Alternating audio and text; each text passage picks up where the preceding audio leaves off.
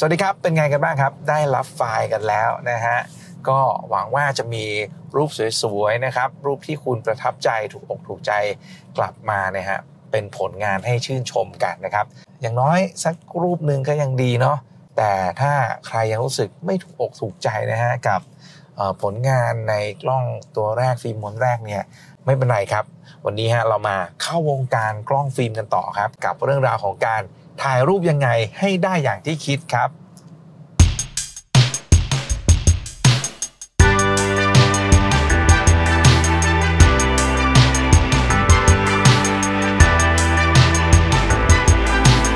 การถ่ายรูปให้ได้อย่างที่คิดนะฮะก็เริ่มต้นจากที่เราจะต้องมาเรียนรู้กันก่อนนะครับ เรียนรู้จากผลงานของเราจากประสบการณ์นี่แหละนะฮะจากรูปที่ได้นะครับ รูปที่ได้ 1 รูปนะฮะสามารถโหเรียนรู้อะไรได้เยอะมากเลยนะครับ ในสไตล์ของเรานะฮะก็พูดกันแทบจะทุก EP เลยนะครับว่า power bank เนี่ยเราถ่ายเพื่อเป็น power bank เพื่อเติมความสุขนะครับ เพราะฉะนั้นเพราะฉะนั้นการถ่ายรูปให้ได้อย่างที่คิดก็เป็นความสุขอย่างหนึ่งแหละผมว่านะครับ หรือใครสนุกอีกรูปแบบหนึ่งก็ว่ากันไปนะครับ แต่ว่าทุกรูปแบบการสนุกของเราเนี่ย เรามาศึกษามาเรียนรู้ได้นะครับ เป็นประสบการณ์เพื่อในการถ่ายรูปครั้งต่อๆไปเนี่ยจะสามารถเรียกว่าเหมือนพัฒนาตัวเองนะครับ แล้วก็ทำให้รู้จักกล้องมากขึ้น รู้จักฟิล์มนะฮะรู้จักสภาพแสง รู้จักตัวเรามากขึ้นนะครับ ก็แน่นอนอาจจะไม่ได้ตรงตามทฤษฎีนะครับ วันนี้ไม่ได้มาพูดคุยนะฮะเหมือนเดิมเราไม่ได้มาพูดคุยว่าอ๋อทฤษฎีนะครับ เราต้องวางภาพไว้ตรงนั้นตรงนี้นะครับ พื่อให้เป็นไปตามทฤษฎี แต่ว่าเรามาเน้นๆกันเลยครับว่าไอ้ที่เราคิดไอ้ที่เราชอบมันเป็นยังไงนะครับนะก็สิ่งที่เห็นนั่นแหละครับจะเป็นตัวบอกนะครับ อย่างแรกเลยแล้วกันนะเข้าเรื่องกันเลย อย่างแรกที่เห็นได้ง่ายที่สุดนะครับ ภาพรวมๆที่ทุกคนเห็นก็คือ ภาพที่ได้เนี่ยนะฮะมัน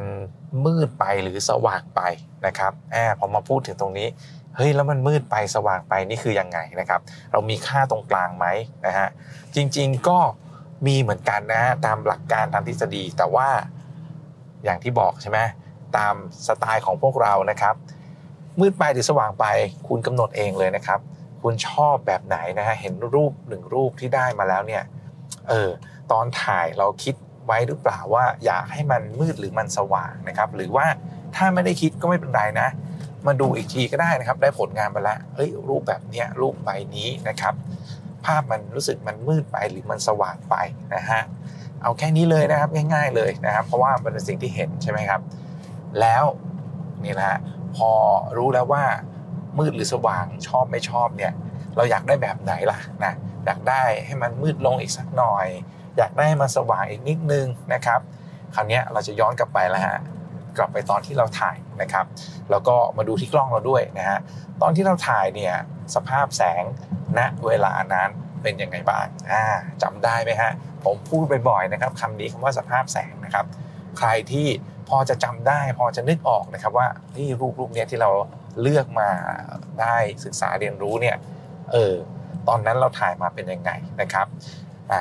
สภาพแสงก็เป็นส่วนหนึ่งแหละ เป็นองค์ประกอบหนึ่งและแน่นอนฮะ ตัวกล้องของเราล่ะนะ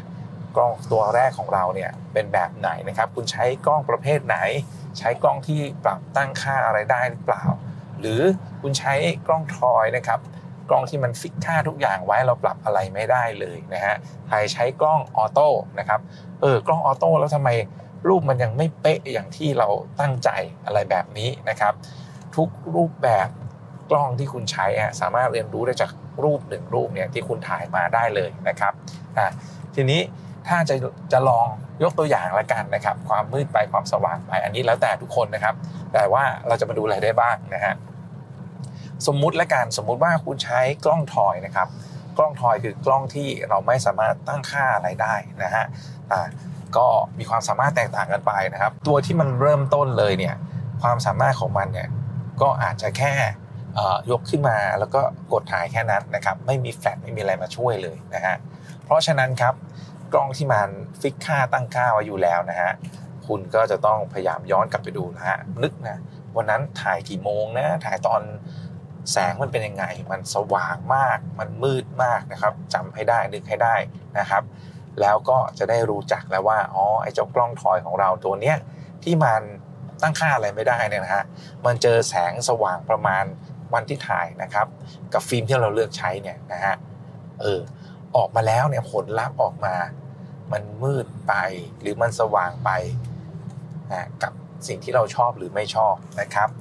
ส่วนกล้องอื่นๆ ก็แน่นอนก็ขยับไปเอ๊ะกล้องเราตั้งค่าได้ วันนั้นเราตั้งค่ายังไงนะนะครับนะจะได้มาเริ่มเรียนรู้แล้วนะครับเออกล้องเราไอตัวว่าแสงมันตรงมาว่านะครับ หรือว่าเออ มันจริงมันตรงแหละ แต่เราอาจจะตั้งค่าเผื่อนู่นเผื่อนี่หรือว่าการวัดแสงมันมันไม่ได้เหมือน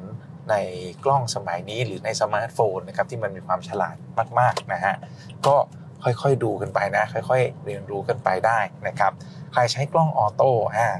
กล้องออโต้ก็ใช่ว่าจะถ่ายทีเดียวแล้วมันสวยไปหมดเลยนะครับ มันมีองค์ประกอบอีกหลาย ๆ อย่างนะทำให้ภาพมันมืดหรือมันสว่าง กว่าที่เราชอบนะครับเนี่ยต้องค่อยๆดูค่อยๆ เรียนรู้กันไปนะฮะส่วนเเรื่องราวอื่นๆเนี่ยเดี๋ยวผมจะ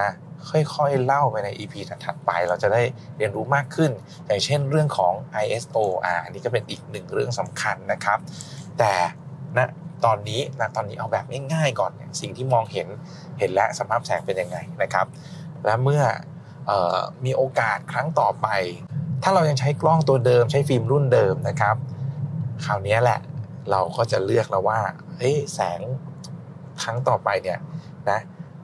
เราอยากให้มันมืดหรือมันสว่างนะครับ เราจะคุมกล้องเราได้ไหมนะ หรือกล้องใครที่เป็นกล้องทอยที่ควบคุมกล้องไม่ได้ คุณจะต้องเลือกนะฮะเลือกว่า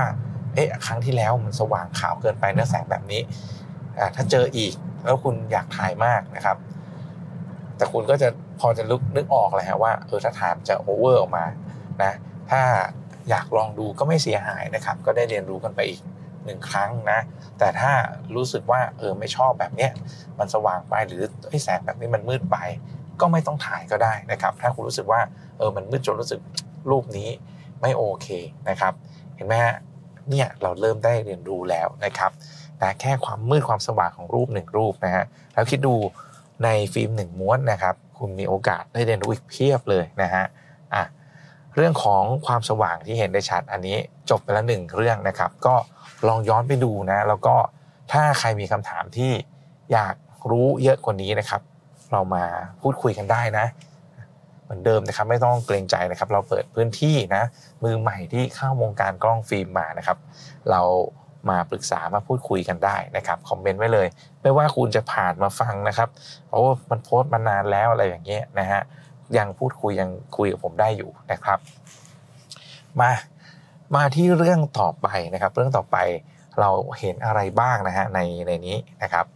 สิ่งที่จะเห็นได้นะครับก็คือคุณถ่ายอะไรมาล่ะนะครับคุณถ่ายคนถ่ายสิ่งของนะครับหรือถ่ายวิวอ่าทีนี้การจัดวางตำแหน่งเนี่ยนะครับนะถ้าภาษาตามทฤษฎีเขาก็จะพูดถึงการจัดองค์ประกอบภาพ นะครับการจัดวางตำแหน่งต่างๆ ที่อยู่ในเฟรมอยู่ในรูปเนี่ยถูกใจหรือยังล่ะนะครับเออตรงนี้ก็น่าสนใจนะครับนะเหมือนเดิมนะทฤษฎีเขาก็มีไว้แบบหนึ่งนะครับ แล้วก็ไปหาดูเรียนรู้จากผู้เชี่ยวชาญได้นะครับ แต่ความชอบความรู้สึกเรามันก็อีกแบบหนึ่งนะลองนะลองดูลองมองแล้วก็รู้สึกกับมันนะครับว่า เราชอบรูปนี้นะบางคนอย่างผมเนี่ยจะเป็นบ่อยกับการชอบรูปรูปหนึ่งจากโมเมนต์ณเวลาที่ถ่ายนะครับ ส่วนผลลัพธ์ที่ได้นะ ก็เหมือนเป็นกำไรเป็นของแถมนะครับ ก็ก็เอามาเรียนรู้ได้แหละนะฮะว่าอย่างเช่นเราถ่ายรูปรูปหนึ่งอาจจะถ่ายด้วยความรวดเร็วเจอเด็กยิ้มรีบวิ่งไปถ่ายอะไรแบบเนี้ยนะฮะได้ผลลัพธ์ออกมาแล้วนะครับ ก็มาดูแหละอย่างเช่นรูปเด็กยิ้มนะยกตัวอย่างนะครับ คุณ เข้าใกล้พอหรืออยังนะกับอารมณ์ยิ้มตรงนั้นที่อยากได้หรือว่าผลลัพธ์ที่มันได้มานะครับ ถ้ายังเข้าใกล้ไม่พอเนี่ยเราก็อาจจะเห็นบริบทโอ้ใช้ภาษาล้วเราอาจจะเห็นสภาพแวดล้อมอะไรข้างๆนะครับ มันเป็นตัวช่วยอะไรในในภาพนี้หรือเปล่า มันเป็นบรรยากาศที่คุณอยากเก็บมาหรือเปล่า หรือจริง ๆ คุณอยากเก็บภาพเด็กคนนี้ที่ยิ้มนะครับ เออ เนี่ยเห็นไหมฮะ การจัดวางเนี่ยความใกล้ไกลนะฮะในรูปนี้ในรูปหนึ่งรูปที่ได้มา มันเป็นยังไงนะครับ คุณตอบได้แหละว่าชอบไม่ชอบฮะถ้าไม่ชอบไม่ชอบเพราะอะไรนะครับ รูปมันใกล้ไป มันไกลไปนะฮะหรือว่าเออถ้าคุณจัดองค์ประกอบให้อยู่ตรงกลาง น่าจะสวยกว่านี้อะไรแบบนี้นะ ก็ลองเลือกดูนะครับ ทีนี้ทีนี้มันจะมีอย่างนี้ฮะ การถ่ายรูปนะครับ ประเภทกล้องเนี่ยนะฮะที่จะช่วยในการจัดองค์ประกอบได้ ใช้คำว่าอะไรเป๊ะที่สุดนะเป๊ะที่สุดหมายถึงยังไงฮะการที่เรามองไปในวิวไฟเดอร์นะครับ แล้วได้ภาพนะฮะภาพเดียวกันกับที่บันทึกลงบนแผ่นฟิล์มนะครับนะกล้องประเภทที่ทำให้ได้รูปที่เป๊ะจริงๆกับที่เรามองเห็นเนี่ยนั่นคือกล้อง SLR นะครับมันย่อมาจาก Single Lens Reflex นะครับก็ คือภาพมันจะสะท้อนจากเลนเลยนะครับ ขึ้นมาให้เราเห็นนะฮะเพราะฉะนั้นใครใช้ SLR นะฮะก็จะเป็นกล้องที่จัดองค์ประกอบจัดวางสิ่งต่างๆ ที่อยู่ในภาพเนี่ยได้ตรงมากที่สุดนะครับทีนี้ทีนี้แล้วคนอื่นล่ะนะครับเฮ้ยทำไมตอนเล็งเข้าไปในมองในวิว เราว่ามันอยู่ตรงกลางแล้วนะฮะถ่ายออกมาทำไมมันมันเบี้ยวๆนะฮะมันไม่ได้อยู่ตรงกลางเป๊ะนะฮะมันอาจจะเอ๊ะทำไม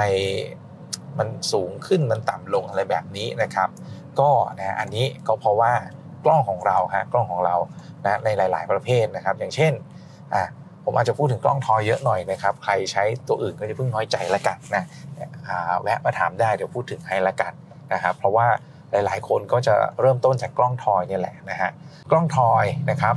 ส่วนใหญ่นะกล้องทอยเขาจะวางตัววิวไฟเดอร์นะครับไอช่องมองภาพเนี่ยตรงกับ เลนนะฮะตรงกันแต่ว่าอยู่ด้านบนเหนือเลนส์ขึ้นมานะครับ เพราะฉะนั้นเพราะฉะนั้นมันมีโอกาสครับที่รูปที่เราถ่ายที่ได้มาเนี่ยนะฮะ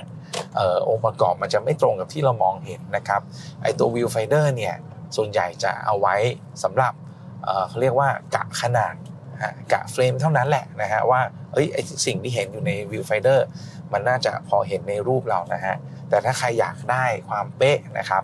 อันนี้ ต้องอาศัยประสบการณ์แหละนะครับลองไปคิดคำนวณดูนะครับว่าอ๋อเรามองเห็นจากช่องนี้นะ แต่ว่า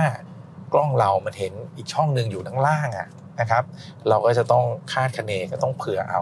และเมื่อคุณเริ่มกะระยะกะอะไรพวกนี้ได้นะฮะรูปที่ได้เนี่ยมันจะเริ่มตรงกับที่คุณคิดไว้นะฮะมากขึ้นนะครับ อันนี้ม้วนแรกบอกเลยไม่เป็นไรนะทุกคน ก็จะต้องเจอกับประสบการณ์อะไรแบบนี้ หรือถ้าใครแบบ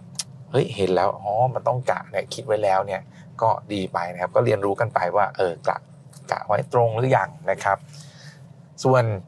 อ่าแถมให้อีกสักหนึ่งอันนะครับ ก็เป็นกล้องยอดฮิตในยุคนี้เหมือนกัน ก็คือกล้องพวก rangefinder นะครับซึ่งกล้อง rangefinder เนี่ยก็จะได้เปรียบนะฮะจะได้เปรียบการโฟกัสนะครับมากกว่ากล้อง toy นะครับ เพราะเพราะอะไรครับเพราะว่ามันมีตัวที่ช่วยเหลื่อมโฟกัสให้ดูนะครับว่าโฟกัสเข้าในจุดที่เราต้องการถ่ายหรือยังในจุดที่เราต้องการโฟกัสหรือยังนะครับ แต่สิ่งหนึ่งที่ไม่ตรงเลยนะครับ นั่นก็คือ viewfinder มันจะออกมาด้านข้างนะครับนะออกมาข้างซ้ายเนี่ยนะฮะก็เนี่ยครับคือความเหลื่อมกันนะฮะของภาพที่เรามองเห็นจากวิว กับภาพที่จะบันทึกลงไป ในแผ่นฟิล์มของเรานะครับนะก็เห็นง่ายๆอยู่แล้วชัดเจนเลยฮะตรงเลนส์นะคือตัวรับภาพใช่ไหมแล้วก็ตรง viewfinder ก็เอาไว้มองเอาไว้โฟกัสนะครับเพราะฉะนั้นนี่ก็เป็นอีกส่วนหนึ่งที่ต้องกะเอาเหมือนกันนะครับ มองในวิวว่าตรงกลางแล้วนะครับ แต่ว่าแน่นอนนะในเลนส์มันไม่กลางแน่ๆนะครับ ก็ลองดูแล้วกัน อันนี้ก็ต้องขยับซ้ายขยับขวาเอานะครับอะ มาถึงอีกเรื่องหนึ่งเมื่อกี้ก็พูดไปแล้ว นิดหนึ่งคือเรื่องของโฟกัสนะครับ การโฟกัสในจุดที่เราต้องการนะครับ ก็แน่นอนกล้องบางตัวมันไม่มีนะครับ มันจะเขียนว่าโฟกัสฟรีนะฮะก็จะมีระยะที่กำหนดที่บอกไว้นะครับ แน่นอนกล้องทอยนั่นแหละครับ ที่ผมพูดถึงบ่อยๆนะครับ กล้องทอยส่วนใหญ่แล้วนะครับ ส่วนใหญ่แล้วก็จะเริ่มตั้งแต่ 1 เมตรเป็นต้นไปนะครับ บางตัวอาจจะมีเมตร 20 เมตร 50 บ้างนะ ก็ ลองศึกษาดูรายละเอียดให้ดีแล้วกันนะครับ ทีนี้จาก 1 เมตรเป็นต้นไปมันก็ชัดไปหมดเลยนะครับ ส่วนใหญ่จะเป็นแบบนี้นะ เพราะฉะนั้นถ้าถ่ายอะไรใกล้ๆนะก็แน่นอนฮะใกล้กว่า 1 เมตรมันเบลอนะครับ อันนี้ผมก็เคยทดลองมาแล้วนะครับ แต่ก็บางทีก็ใช้เป็นโฟกัสเบลอๆก็สนุกไปอีกแบบหนึ่งนะฮะแต่ว่ากล้องตัวอื่นล่ะเป็นยังไงนะครับ ก็ มีแบบง่ายสุดก็ตั้งแต่ auto focus นี่แหละฮะแล้วก็ไล่เรียงมานะครับ เป็นกล้อง rangefinder บ้างกล้อง SLR บ้างนะครับ ที่จะทำให้เราเห็นจุดที่เราโฟกัสนะครับ ว่าเราเลือกได้เลยว่ามันชัดตรงไหนนะครับ แล้วก็กล้องอย่าง SLR เนี่ยเลนส์บางตัวก็จะสามารถโฟกัสได้ใกล้มากขึ้นด้วยนะครับ ก็จะเป็นข้อได้เปรียบนะของกล้องในแต่ละรุ่นกันไปนะฮะทีนี้ ไอ้จุดโฟกัสเนี่ยแหละครับ ก็เป็นเรื่องสำคัญเหมือนกันนะ ถ้านะกล้องเราสบายใจแล้วกล้องเรามี auto focus กล้องเราเป็น rangefinder หรือ SLR ที่เลือกจุดโฟกัสได้ ก็ไม่ใช่ว่าจะสบายใจได้เต็มที่นะครับ เพราะว่ามันสิ่งที่มันเกิดขึ้นก็จะมีเนื่องจากเราจะใช้กล้องรุ่นเก่าๆกันอยู่แล้วล่ะนะฮะกล้องมันมีอายุนะครับ ใครที่ได้กล้องใหม่ ๆมานะครับ จำให้ดีนะ ตอนถ่ายเนี่ย เราโฟกัสน่าจะเข้านะเสียงมอเตอร์ไซค์ดังอยู่จำให้ดีนะครับว่าตอนถ่ายเราโฟกัสตรงไหนนะครับ ส่วนใหญ่ถ้าเราถ่ายคนก็จะง่ายแล้วเพราะมันแน่นอนเราโฟกัสคนอยู่แล้วนะครับนะแล้วมาดูรูปที่ได้ครับไอ้รูปที่ได้เนี่ยผมเคยแล้วฮะเป็นกล้องตัวหนึ่งที่อะวัดดวงมันของถูกนะฮะซื้อมาเรียบร้อยฮะ เป็นกล้องที่โฟกัสเสียนะครับเป็นกล้อง auto focus แต่โฟกัสมันเสียนะครับรูปที่ได้เนี่ยคนที่เราถ่ายในจุดโฟกัสที่มันควรจะได้เนี่ยมันเบลอหมดเลยนะครับ อันนี้ก็เป็นคำตอบได้ง่ายเลยว่าจุดโฟกัสเราเสียแน่ๆนะครับถึงคุณจะใช้กล้อง auto focus ก็ประมาทไม่ได้ ถ้ามาลงลึกอีกนิดหนึ่งกล้อง auto focus ก็ มีมากมายหลายรุ่นนะครับ ในยุคแรก ๆ มันก็จะมีวิธีโฟกัสของมันแหละนะฮะซึ่งมันเลือกจุดโฟกัสมันอะไรพวกนี้ไม่ได้นะครับ ถ้าใครอยาก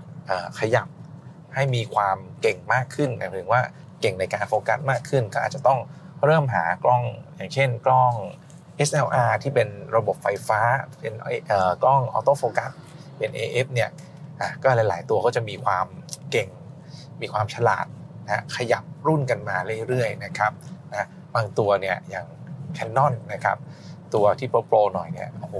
เป็นการโฟกัสจากการมองเห็นเลยนะครับมองเข้าไปในวิวเนี่ยเรามองจุดตรงไหนปุ๊บเขาโฟกัสให้เราเลยอะฉลาดกันเบอร์นั้นเลยนะครับกล้องฟิล์มนะฮะก็ประมาณนี้แหละนะครับเรื่องการโฟกัสนะไปเช็คกันดูแล้วกันนะครับว่าภาพที่ได้เป็นยังไงนะครับมันโฟกัสตรงหรืออยังนะฮะแล้วก็กล้องของคุณนะ มันมีวิธีโฟกัสยังไง ถ้าคุณอยากจะเอออย่างเช่น ส่วนใหญ่ถ้าให้ subject เนี่ยที่เราจะถ่ายนะครับให้คนให้เพื่อนเราอยู่ตรงกลางเนี่ยมันเข้าแน่ๆ เพราะมันถ้าพื้นฐานมันก็จะยิงไปตรงกลางแหละแต่ถ้าคุณอยากให้คนอยู่ทางซ้ายทางขวาของเฟรมเนี่ยนะบางตัวอาจจะต้องหันไปโฟกัสก่อนนะครับ แล้วก็ล็อกโฟกัสเอาไว้อะไรแบบนี้ อันนี้จะต้องเรียนรู้กันไปนะ แล้วแต่กล้องแล้วแต่รุ่นกันไปนะครับ ก็ลองดูแล้วกันนะว่ากล้องรุ่นของเรามันทำอะไรได้บ้างนะครับอะแต่ก็แน่นอนเราก็จะได้เห็นนะครับจากภาพที่ถ่ายมาได้นะเนี่ยโดยพื้นฐานผมว่าภาพใหญ่ภาพรวม เราจะเห็นเราจะเรียนรู้ได้จากสิ่งต่างๆประมาณนี้นะครับ มาอีก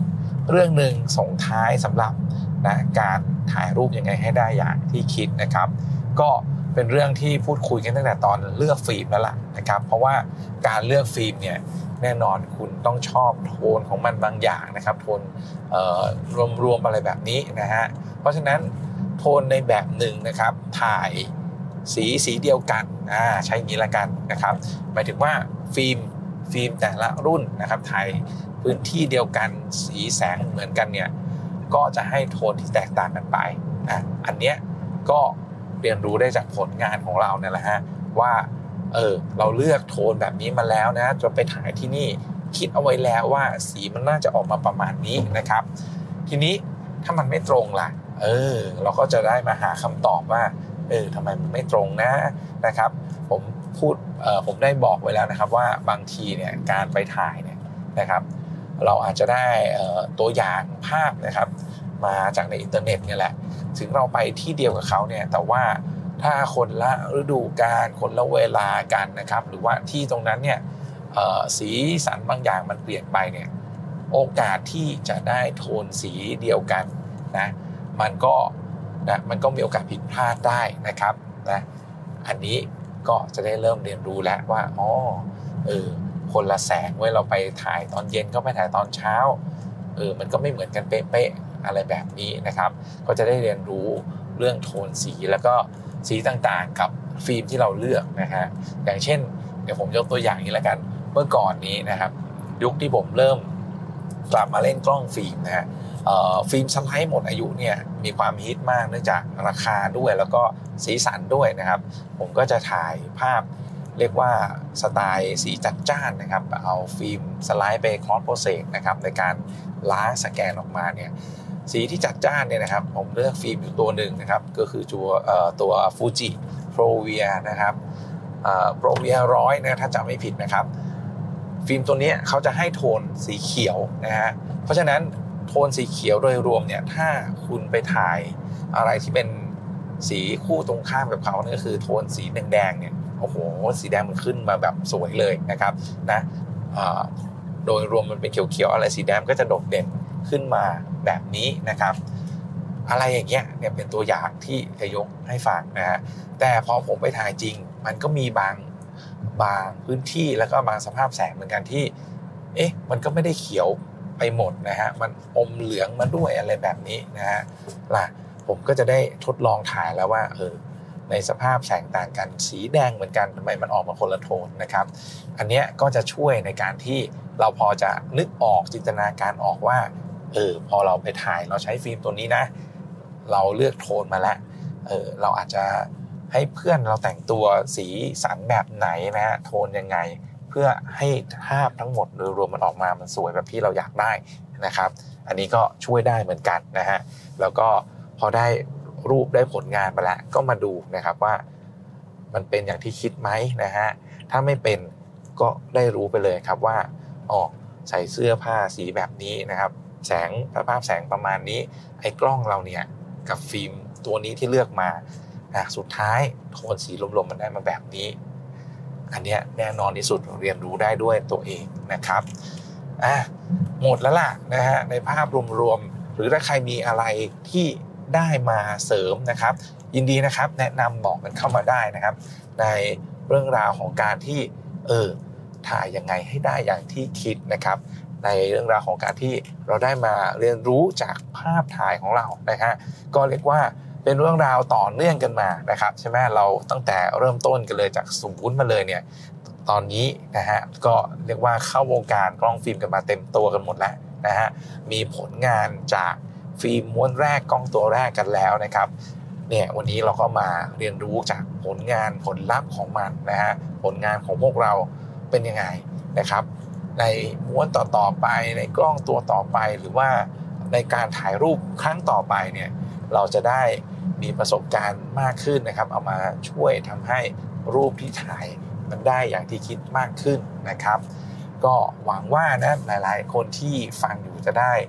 เรียนรู้ไปด้วยกันนะครับ ใครมีอะไรมีประสบการณ์ยังไงมาแบ่งปันพูดคุยกันได้นะครับ